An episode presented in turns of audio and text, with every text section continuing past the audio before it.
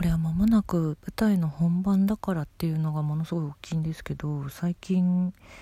私が高校生大学生ぐらいの頃2000年初頭ぐらいの頃のことをいろいろ思い出しておりまして思い出す機会がねその舞台の稽古以外のことでも偶然結構いろいろあってもう20年も前のことなんだね。でも思い出すとこうブワーッといきなりずっと覚えてなかったっていうか普段全然思い返すこともなかったのにこうブワーッと結構鮮明に思い出せるものなんだなと思ってあ人間の脳ってすごいのね って思ったり、うん、であんなこともあったあんな人がいたみたいなことをすごい思い返していた5月の下旬でございますね。皆さんいかがお過ごしですか？なんかもうちょっと東京も梅雨入りじゃないってぐらい雨模様だったり曇り空だったりしてますけど体調崩してませんか？大丈夫ですか？ねご高齢の方はあのもうワクチンも結構ね接種されてる1回目は接種したよっていう人もいるみたいで元気に過ごしていきましょうねまだまだね。2021年5月28日金曜日今週も1週間お疲れ様でした。石井舞の今週はこれでおしまい。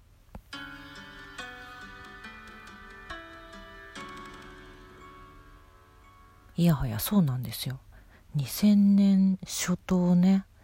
うん、21世紀成り立てぐらいね。まあまあ舞台の話はちょっと後半でさせていただけたらと思っておりますが先にちょっとだけ言わせていただくと 6月の2日から6日に川崎市アートセンターアルテリオ小劇場にて上演いたします豪遊クラブの二人航路という舞台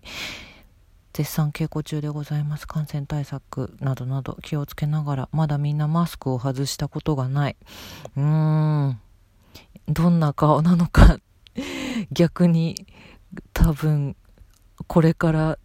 あこんな顔だったんですね。こんな表情するんですね。みたいなこれから知ることになるんだな。うんうん。でも初日にはねちゃんと間に合うようにかなりちゃんと楽しくなっております。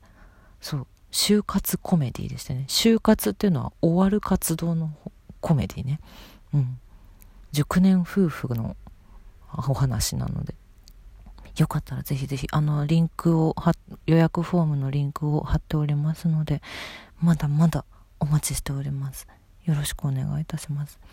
というわけで、今週のラジオの振り返りをいたしましょうかの、えー、5月の23日日曜日の小劇場リモートークは、劇団晴天主催の大石明夫くんの回を2回目配信いたしました。うん。きょちゃんともこのニンニン航路の話をメインに今稽古どうですかみたいな話をしておりますけれどもまああのー、相変わらずかなり前の段階で収録はしているので今もう全然ガンガン稽古は進んでおりましてだいぶだいぶだいぶだいぶ詰めて詰めて濃い感じになってきておりますね。いやーなんだろう。あきおちゃんは私はあの演出を受ける役者としての立場で現場をご一緒するのは初めてなんですけどすごい信頼できる。うん。なんか言ってることはわかるしでやっぱりこうね年齢層高めの座組の中であなるほどこういう考え方もあるんだなとかあなるほどこういう風に見えてるんだな今みたいなのをねちゃんとあの若者まあ若者若者から見たら若者でもないのかきよちゃんも。20代後半だからね。でもそういう若い視点からちゃんとでも的確に指示してくださっておりまして。うんうん。他の出演者の皆さんもまあだから遠藤さんが素晴らしいっていう話をしておりましたけれども他の出演者さんもね皆さん漏れなくとても素敵な方たちばかりでうんあったかい座組なのでこの温かい作品には本当すごくぴったりな、うん、メンバーを集めてくださったなと思っております。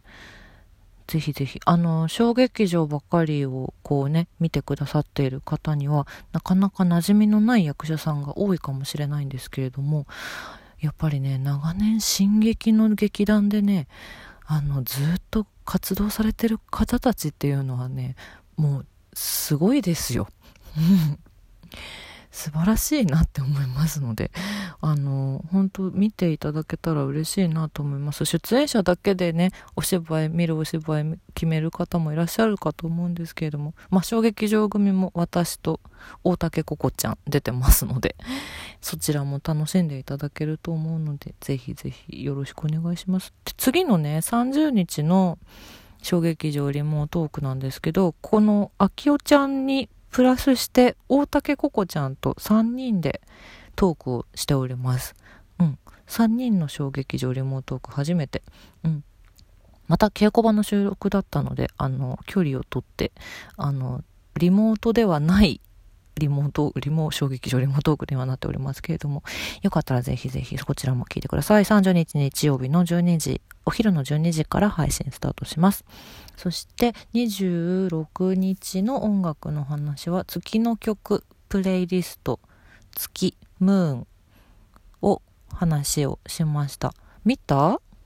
見た？スーパームーンの皆既月食。私ちょっとピークの時間は実は感激中で、あの、完全なる皆既月食の時間は見れなかったんだけど、見れた人もいるのかな？どうなんだろう？結構曇ってたよね。でも曇り空の中で、あの、もう半分隠れている月、綺麗に見えましたね。そしてやっぱりね、さすが今年最大の満月、でかかったよね。綺麗でしたな月を見上げながら聴いたらとても素敵だよっていう曲を集めたんだけど、本当にね、めちゃくちゃ多くてさ、だって有名どころで言うならなんだろうな、菅氏顔さんの月ソングもあるね。黄金の月とかね。あとは、あ、イエローモンキーもあります。月の歌があります。あとなんだ？ミセスグリーンアップルの月と姉もねとかさ。まあちょっと皆既月食とはあれだけど、音速ラインの真昼の月とかさ、 GOING STEADYはグレープフルーツムーンもあるし、夜王子と月の姫もあるし、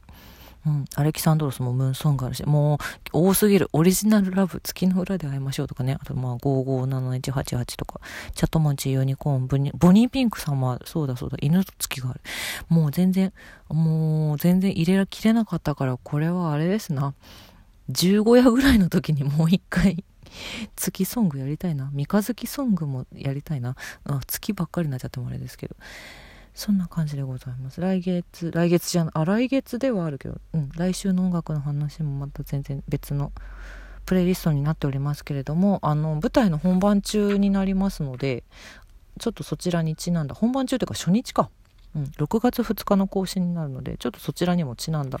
プレイリストを今用意しておりますので、よかったら聞いてください。うん。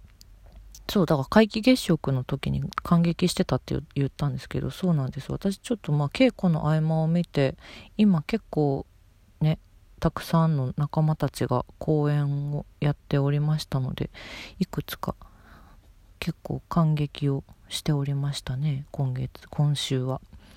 あ、そんでね、その合間に実はちょっと映像の撮影とかもあって、まあこれはお知らせできる日がありまし、来ましたら、ちゃんとお知らせしようと思ってるんですけど久しぶりに映像の撮影をしてなんかうん楽しかったな。まああのもともと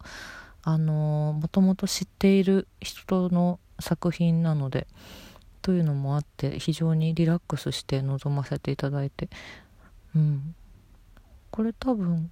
年内には見れるのかな？年内には見れるのではないかと思うんですけどまた詳細が出ましたらご報告させていただければと思います。ラジオでもね、ツイッターとかの方でも。でね、そう、高校生ぐらいの時のことを思い出すっていうのは、その、舞台にニンコールは2000年初頭が舞台なんですよ。まあ簡単に言っちゃうとそうだな。スマホはまだないよね。うん。ガラケーでやっとそろそろ写真が撮れるようになった、写メール撮れるようになったぐらいの時代ですね。うん。覚えてますか？どんなことがあったか。私はあんまりよく覚えていませんでした。ででね、その頃に私が初演を見た舞台があって、高校生の頃ですよ。この間まで浅草であのー、本番やってましたシアターキューブリックさんの幸せな孤独のバラ、幸せな孤独なバラという作品があって、あのー、27班、第27班の鈴木健ちゃんが出てたのもあって、私見に行ったんですけど、私これの初演をね、見てるんですよ。その、この本を書いた田島ミラノさんは、すでにお亡くなりになってるんですけれども、あの惑星ピスタチョの頃は平和堂ミラノさんというお名前で活動されてたんですよね。で私その初演の時はあの主演もミラノさんが演じてらして新宿の今は亡きシアターアップルで見てもう大好きな作品なんですよねこれが。でこれをねもしあのやりますと聞いて、そしてケンちゃんも出るって聞いて、もうケンちゃんに直接言ったよね。去年一回その延期になってしまったじゃないですか。まあコロナの影響で。その時にもう私絶対に見てようと思っていたので、もうもう、あの、だからすごい残念なんだけど、もしも、あの、延期だからやる機会があったら必ず連絡してって言って。で、連絡くれて、行けますってなって、行きますって言って、行って、こう見ていったら、作品のことも意外とすっごい覚えてたセリフもちゃんと覚えてるんだなみたいなシーンがたくさんあったしあとすごく印象的なシーンがあるんですよ後半の方に。で私もその展開も覚えてるしさ来るぞ来るぞ来るぞあのシーンみたいな感じで 分かってて見ててももう号泣みたいな。でその時にねなんか高校の頃の友人たちの顔が浮かんだりとかなんかその自分の過去の出来事とかをこれはツイッターに私も書いたんだけどあの思い出せる舞台って私はすごく好きだなと思ってるんだよね。人生に寄り添える舞台みたいな。そういうのに私が出る二人口論もなっていると思います。お時間が足りないぞ。今週はこれでおしまい。よかったら舞台もよろしくお願いします。